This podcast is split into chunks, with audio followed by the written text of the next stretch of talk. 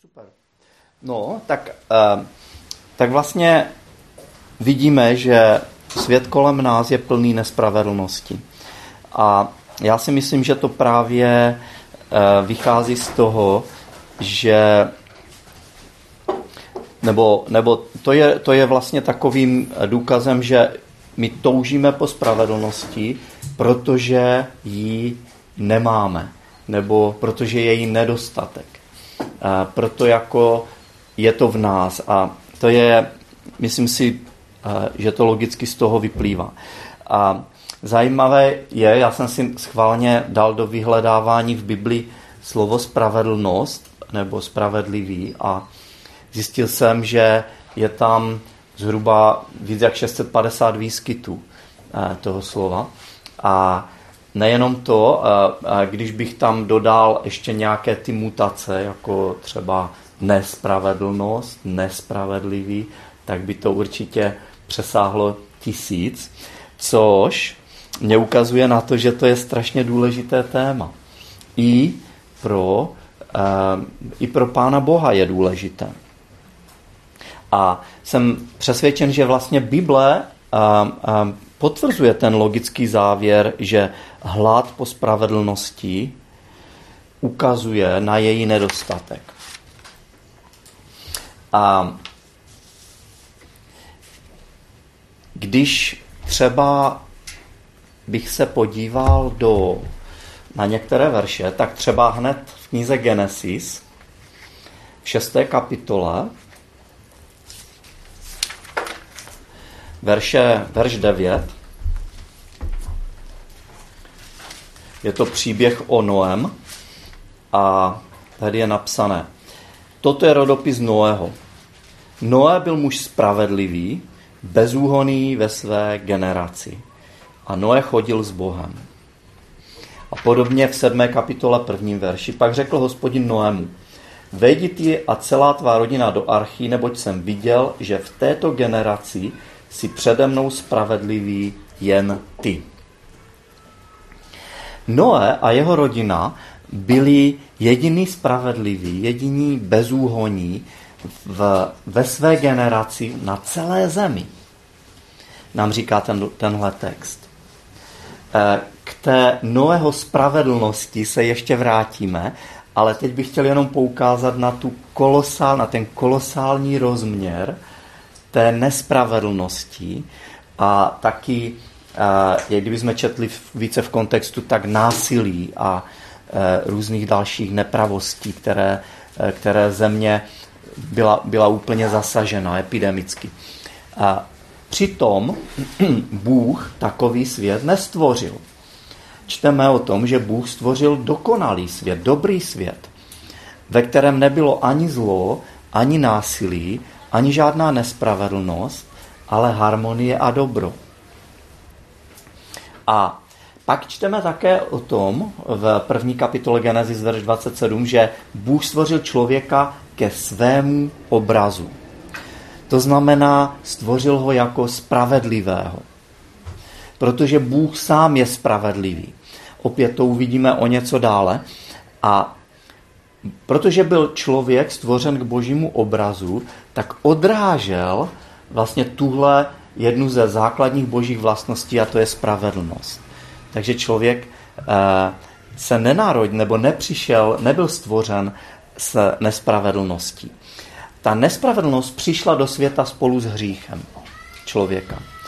Respektive přišla jako jeden z jeho důsledků. Takže Genesis třeba 3, 17 až 19 čteme o tom, že Ádamovi řekl, protože si uposlechl svou ženu, jedl si ze stromu, o kterém jsem ti přikázal, z toho nejes, budíš kvůli tobě prokleta celá země. Z námahou z ní budeš jíst po všechny dny svého života. V důsledku hříchu člověka došlo k tomu, že celá země byla nějakým způsobem porušená. Tady je přímo řečeno prokletá. A že do ní vstoupila nespravedlnost a, a další je, e, projevy. A ono bohužel to není jenom problém, eh, ta nespravedlnost toho světa před potopou, ono je to problém i, i dnešního světa.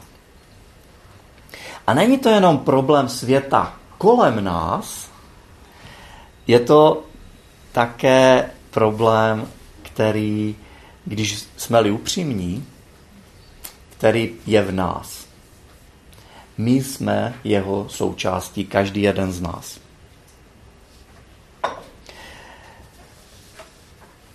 Uvnitř nás přebývá nějakým způsobem nespravedlnost.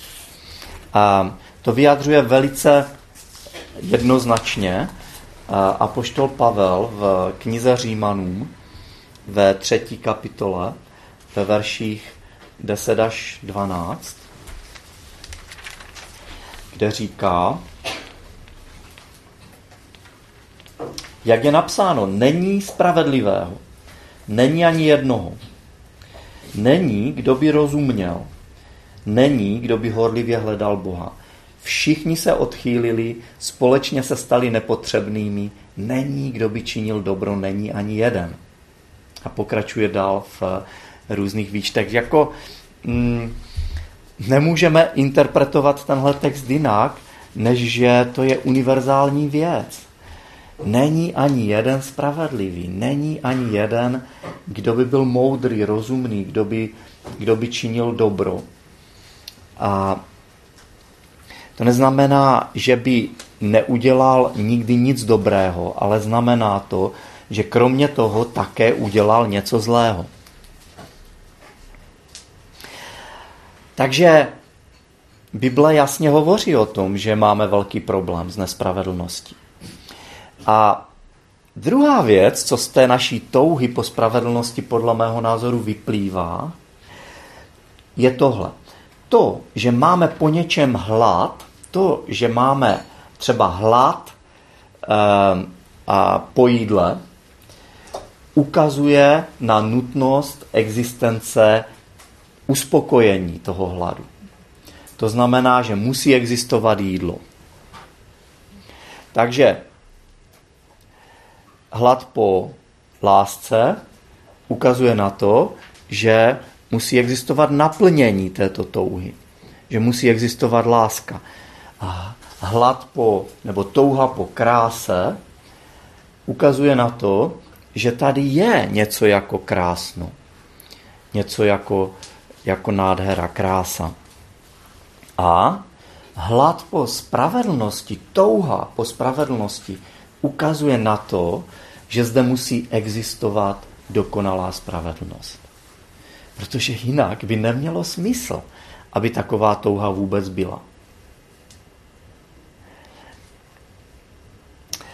A, a to nás vede k druhé části toho zamyšlení, a to sice, že ta spravedlnost, dokonalá spravedlnost skutečně existuje.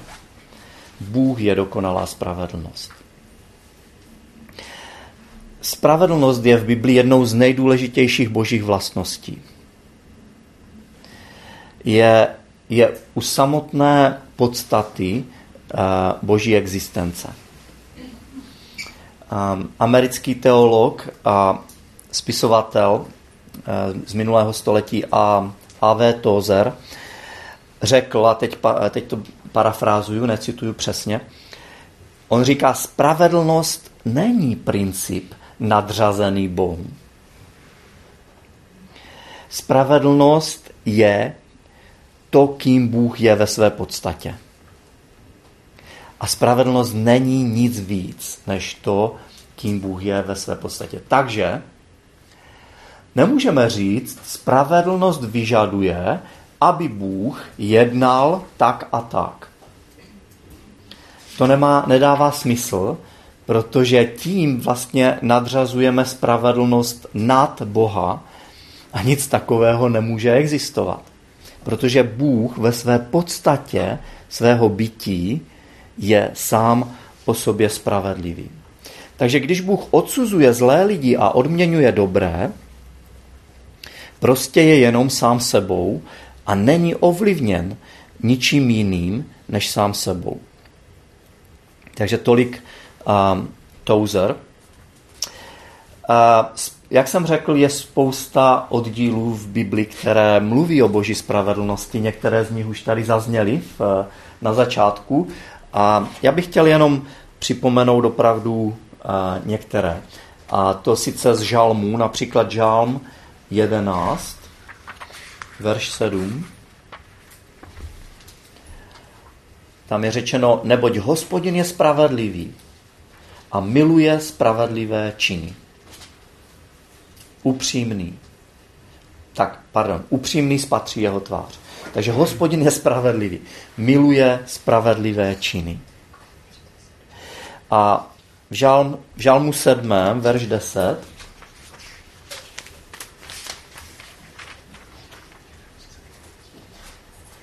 je napsáno, Kéž by už skončilo zlo ničemu. Kéž by byl upevněn spravedlivý. Bože spravedlivý, který zkoumáš srdce i ledví. Tady žálmista, eh, konkrétně David, vyjádřuje tu svoji touhu po spravedlnosti, která je v něm. A touží po té nejvyšší spravedlnosti, touží po boží spravedlnosti. A zároveň říká, proč Bůh může být ten, který je tou nejvyšší spravedlností. On říká, ty, který zkoumáš srdce i ledví, eh, což je v dnešní době celkem eh, nesrozumitelné slovo, ale znamená to vnitřek, znamená to jako nitro člověka. Bůh zkoumá srdce, vidí do našeho srdce, vidí do naší hlavy a proto, že nejenom vidí to, co děláme, ale také, jak to myslíme a jaké jsou naše postoje, proto může být dokonale spravedlivý. On zná všechny neznáme. Kdy my jich eh, spoustu neznáme. Je vševědoucí a proto může být spravedlivý. A o dva verše dál v tom samém žalmu je napsáno Bůh je spravedlivý soudce, Bůh je rozhořčen každý den. Bůh je spravedlivý soudce. To je další koncept. Spravedlnost je spojená s, se soudním procesem nebo ze soudní Eh, s, s, je, spravedlnost je forenzní podstaty. Má co dočinění se soudem. To znamená, že, že jsme posuzováni podle určitého standardu. Spravedlnost pro člověka znamená se přizpůsobit nebo přiblížit dosáhnout určitého standardu. Tak by se dala velice jednoduše říct definice spravedlnosti, lidské spravedlnosti. A soudce, který to bude, který se eh, který to bude u každého člověka individuálně posuzovat, jestli k tomu došlo, k tomu dosažení standardu nebo ne, je Bůh. Máme ohromné množství veršů, které, ve kterých je spolu slovo Bůh, slovo soudce nebo soud a slovo spravedlnost. On je ten, který to jediný je schopen posoudit. Právě z toho důvodu, o kterém jsem mluvil před chvílí, že on ví všecko. On zná všechny neznámé. A Moc pěkně to vyjadřuje David nebo nevím, který žalmista v 36. žalmu, verš 7, kde říká, tvá spravedlnost je jako nejvyšší hory, jak mocné horstvo. Tvé soudy jako veliká hlubina. Zachraňuješ lidi i zvířata, hospodine. Tvá spravedlnost je jak mocné horstvo. Já jsem před eh, dvěma týdny měl možnost eh, být ve Španělsku. Super, díky. To je pohotovost.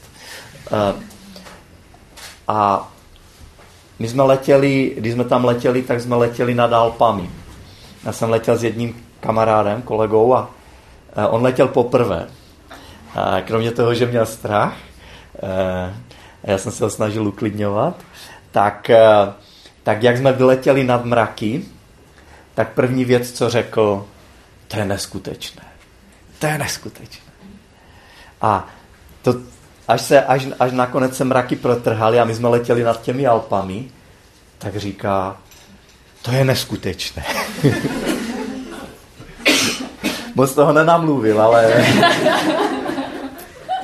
ale prostě byl ohromen. Já jsem si, později mi říkal, já jsem si myslel, že ty Alpy, že, že to je prostě něco mnohem menšího. Ale když jsem to viděl z hora, že všude kolem mě a vlastně hodinu a půl jsme letěli nad těmi horami, tak to je neskutečně ohromné. A Bůh říká, no, taková je moje spravedlnost. Naprosto ohromující. A druhé přirovnání, které dává, je, že, že je hlubok, že, že, je, že je navíc hluboká, tak jako nesmírná hloubka, tak jako nejhlubší moře. 11 kilometrů hluboké moře. Tak, další Další verš, který bych eh, chtěl říct eh, na to téma, že Bůh je soudce, který je spravedlivý, je 96. žálm, verš 13. Před hospodinem, neboť přichází, přichází, aby na zemi konal soud. Spravedlivě bude soudit celý svět, národy ve své pravdě. A knize Židům, když se přemístíme do Nového zákona, v kapitole 4, verše 12 až 13,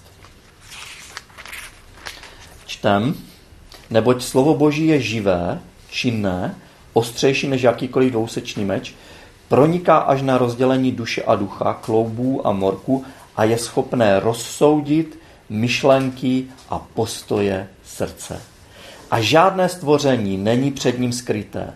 Před očima toho, jemuž se budeme zodpovídat, je vše nahé a odkryté. Bůh může soudit spravedlivě, protože před jeho očima je vše ve své nahotě. Je vše úplně jasné, úplně odkryté.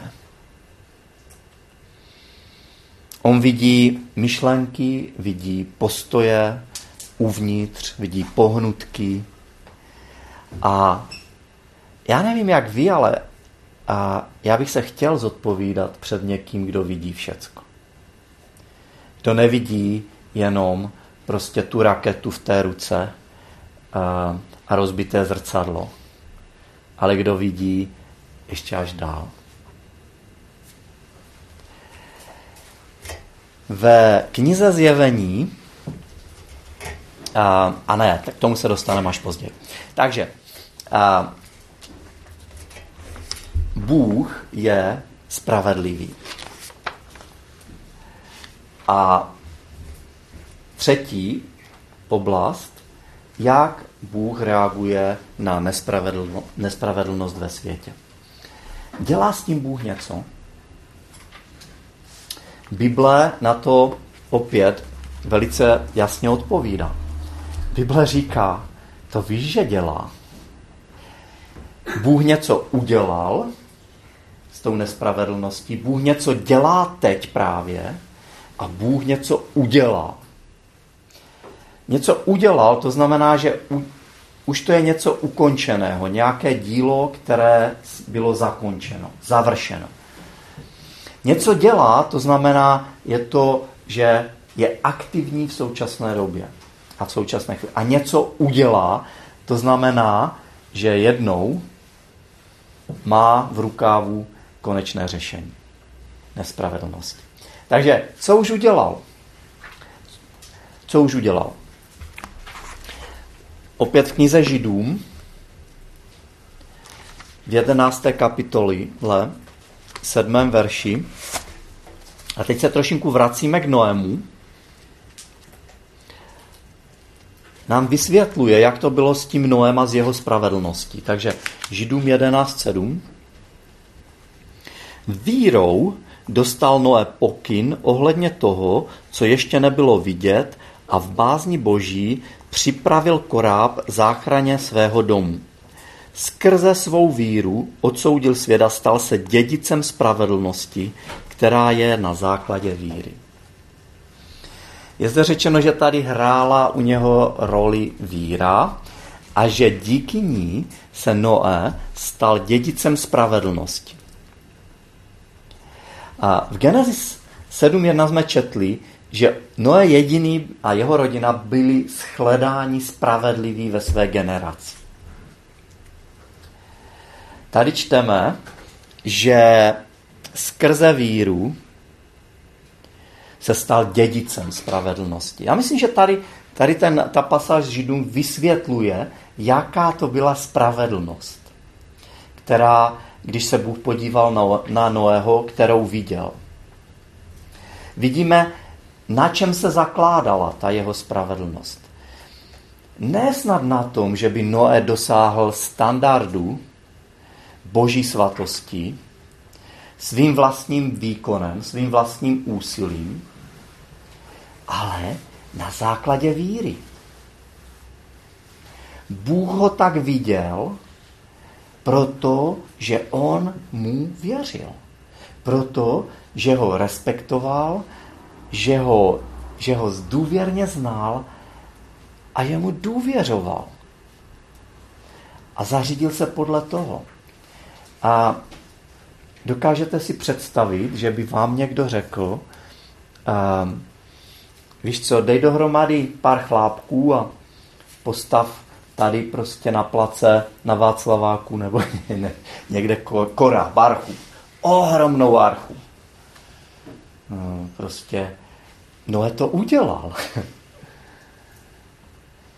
ne, jo, nevěděl, nevěděl a řekl, Bůh mu řekl, co přijde a on mu uvěřil. Proto ho Bůh shledal za, jako spravedlivého. Ne protože by už byl dokonalý. Prostě nalezl v božích očích milost. A, takže vidíme, že, že to boží opatření má co dočinění s vírou člověka. A můžeme se ještě podívat konkrétně do Nového zákona, co Bůh udělal, jak nám Nový zákon odhaluje to, co konkrétně Bůh udělal, aby byla uspokojena jeho vlastní spravedlnost, která je dokonalá, a aby zároveň člověk nemusel být odsouzen za svůj hřích, za své hříchy, které jsou jeho nedílnou součástí.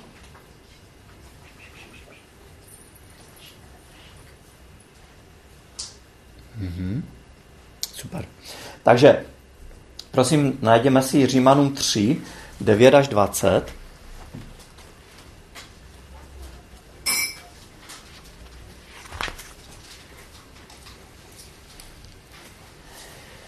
kde říká apoštol Pavel, co tedy? Máme před pohany výhodu, mluví k židům, říká vůbec ne. Vždyť jsme už dříve obvinili židy i řeky, že jsou všichni pod mocí hříchů, jak je napsáno.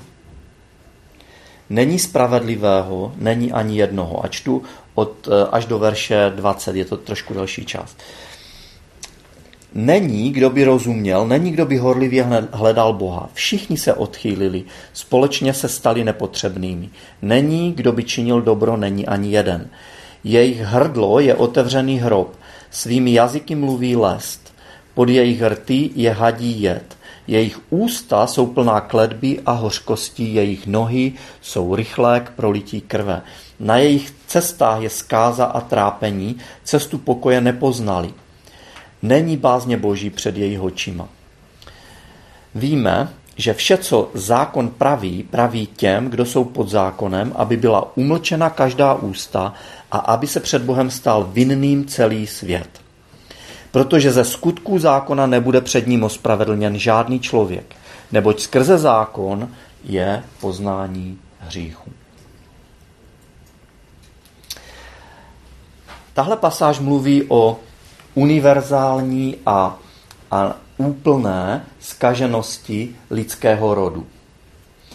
Říká, není výjimky. Jestli si židé mysleli, že jsou výjimkou, protože s nimi Bůh nějakým speciálním způsobem se jim dával poznat a jednat, tak je, je, já bych je rád vyvedl z omilu, říká Pavel.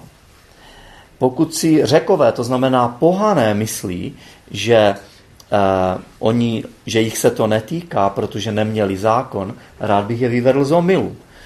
Mají zákon. Mají ho zapsaný ve, svém, ve svých srdcích. A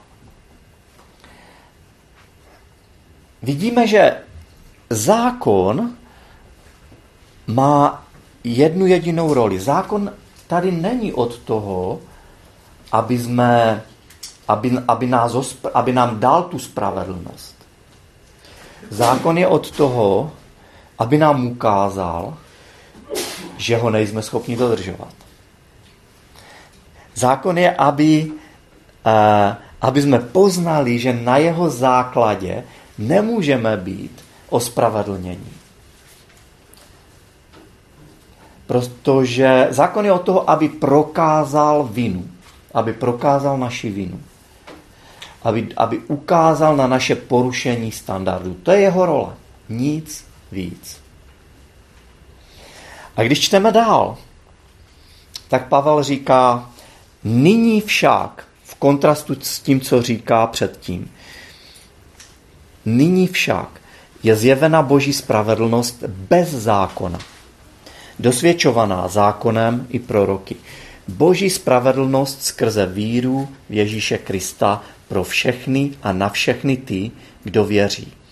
Není totiž rozdílu. Všichni zhřešili a postrádají boží slávu, ale jsou ospravedlňováni zadarmo jeho milostí skrze vykoupení, které je v Kristu Ježíši.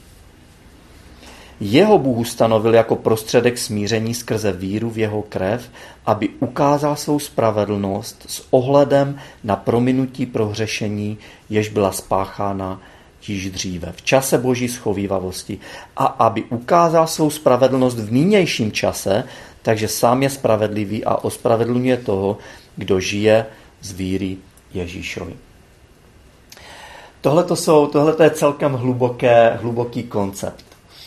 A v podstatě Pavel nám říká, že přichází, že to, co s tou nespravedlností Bůh udělal, je, že, že prostě poslal Ježíše. Poslal svého syna. Ale to je jeho spravedlnost bez zákona, o které ten zákon svědčí, na kterou ten zákon ukazuje. Je to spravedlnost z víry. Je to spravedlnost podobná, jak jsme viděli u toho Noého. Jak funguje? tohle boží opatření. Funguje tak, že Bůh vložil naši nespravedlnost, naši nepravost na svého jediného syna, který byl dokonale spravedlivý. A ten na sebe nechal dopadnout boží spravedlivý soud za náš hřích, což, byla, což znamenalo jeho smrt. Ježíš zemřel na kříži za naše hříchy a tím nás vykoupil z naší vlastní smrti. Byli jsme učiněni spravedlivými. Stali jsme se jimi zadarmo, jeho milostí. Vykoupení v Kristu Ježíši. A způsob, jak se to stává efektivní pro mě osobně, pro každého z nás osobně, je víra. Je moje víra. On to udělal pro všechen hřích, on to udělal pro každého člověka, ale je to reálné, se to stává jenom pro ty, kteří to přijmou. Přijmou ve víře. A tímto vlastně Bůh prokázal, že byl spravedlivý už v minulosti, když lidem odpouštěl jejich provinění a jejich hříchy.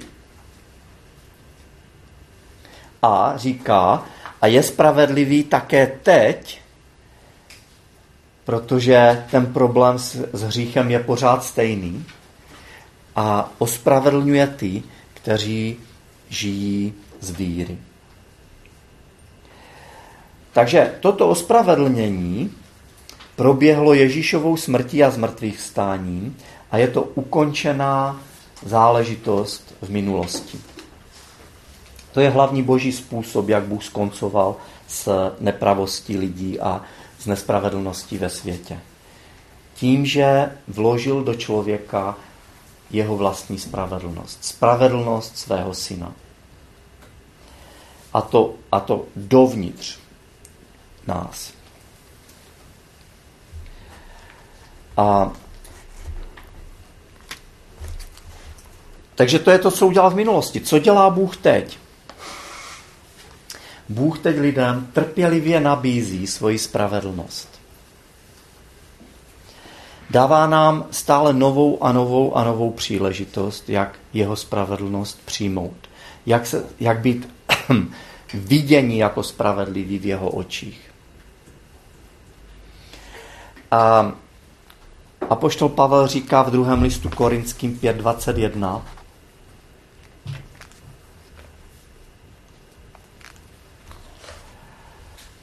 Toho, který hřích nepoznal, za nás učinil hříchem, abychom se my v něm stali boží spravedlností.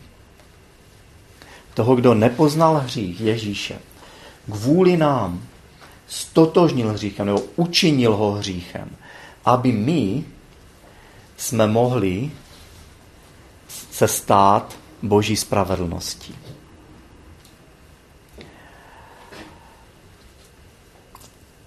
Jaká je největší překážka toho, aby jsme přijali tuhle boží spravedlnost, která byla darovaná v Ježíši Kristu? A nemůžu to rozvíjet příliš podrobně, ale tou největší překážkou je samospravedlnost. Naše samospravedlnost.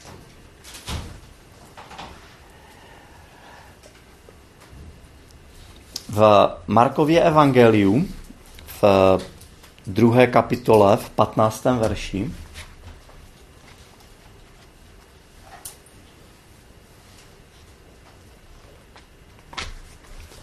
čtem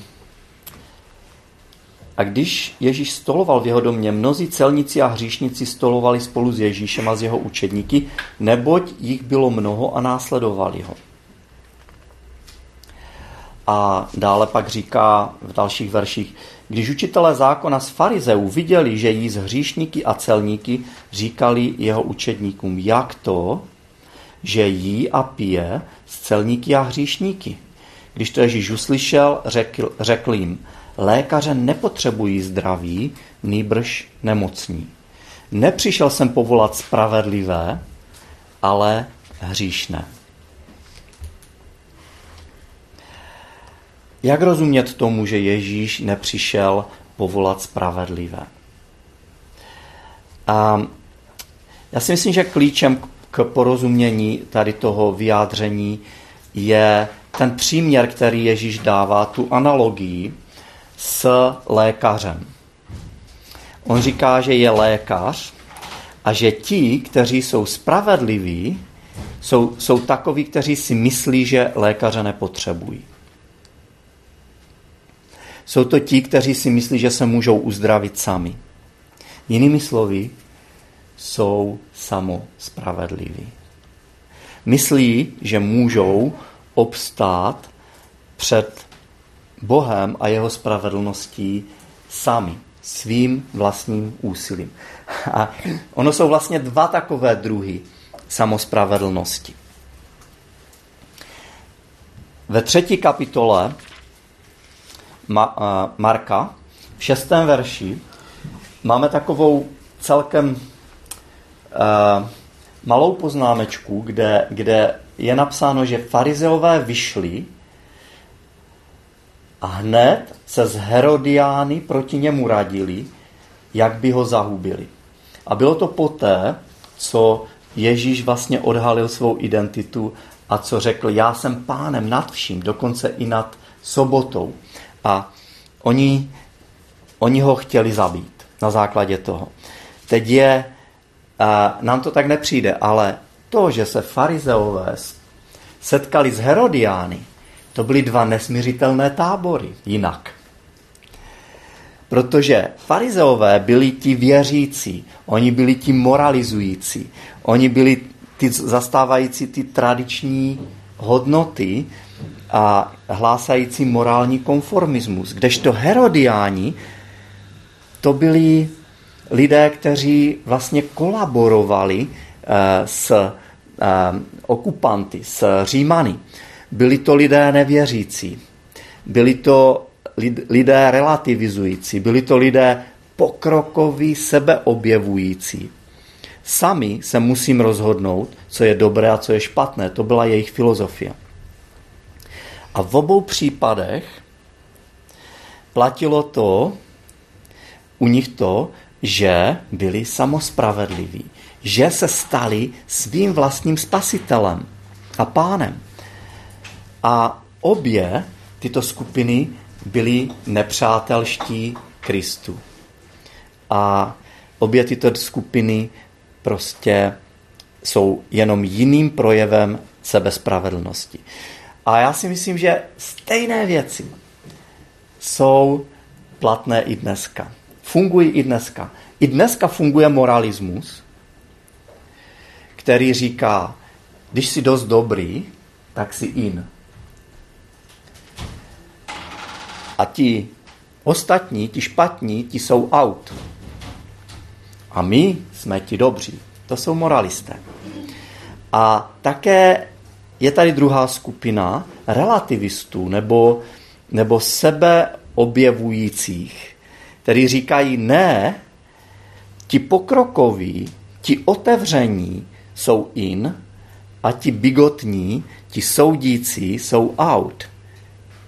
My jsme ti pokrokoví, my jsme in. Naše společnost překypuje samospravedlivými lidmi, kteří si myslí, že jsou lepší než ti druzí.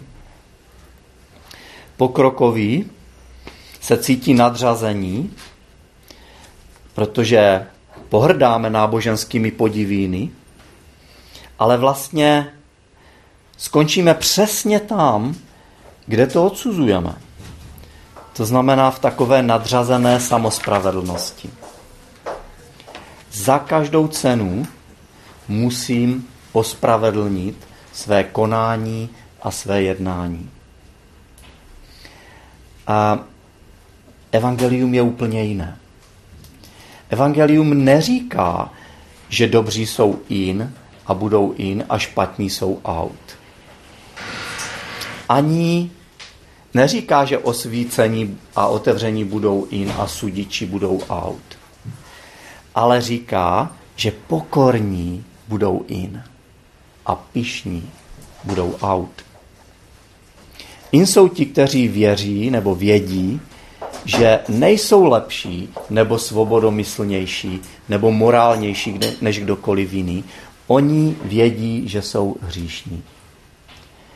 Vědí, že jsou nemocní. Vědí, že potřebují lékaře. Vědí, že jsou neschopní s tím cokoliv udělat. A tak to je dobrá zpráva, protože tím pádem vlastně my můžeme odpočinout od našich vlastních urputných bojů a snah být lepší. Být buď morálnější, nebo být, být a, a, svobodnější. Na, úplně na závěr, co Bůh udělá v budoucnosti. Bible říká, že, Bible je, že Bůh jednou přijde, že Ježíš jednou přijde. Přijde znovu na tuhle zem, ale už ne jako bezmocné dítě, ale jako soudce. jako ten, který bude soudit všechny lidi na zemi. A když se podíváme do uh, druhého listu Petra, třetí kapitoly, verš 13,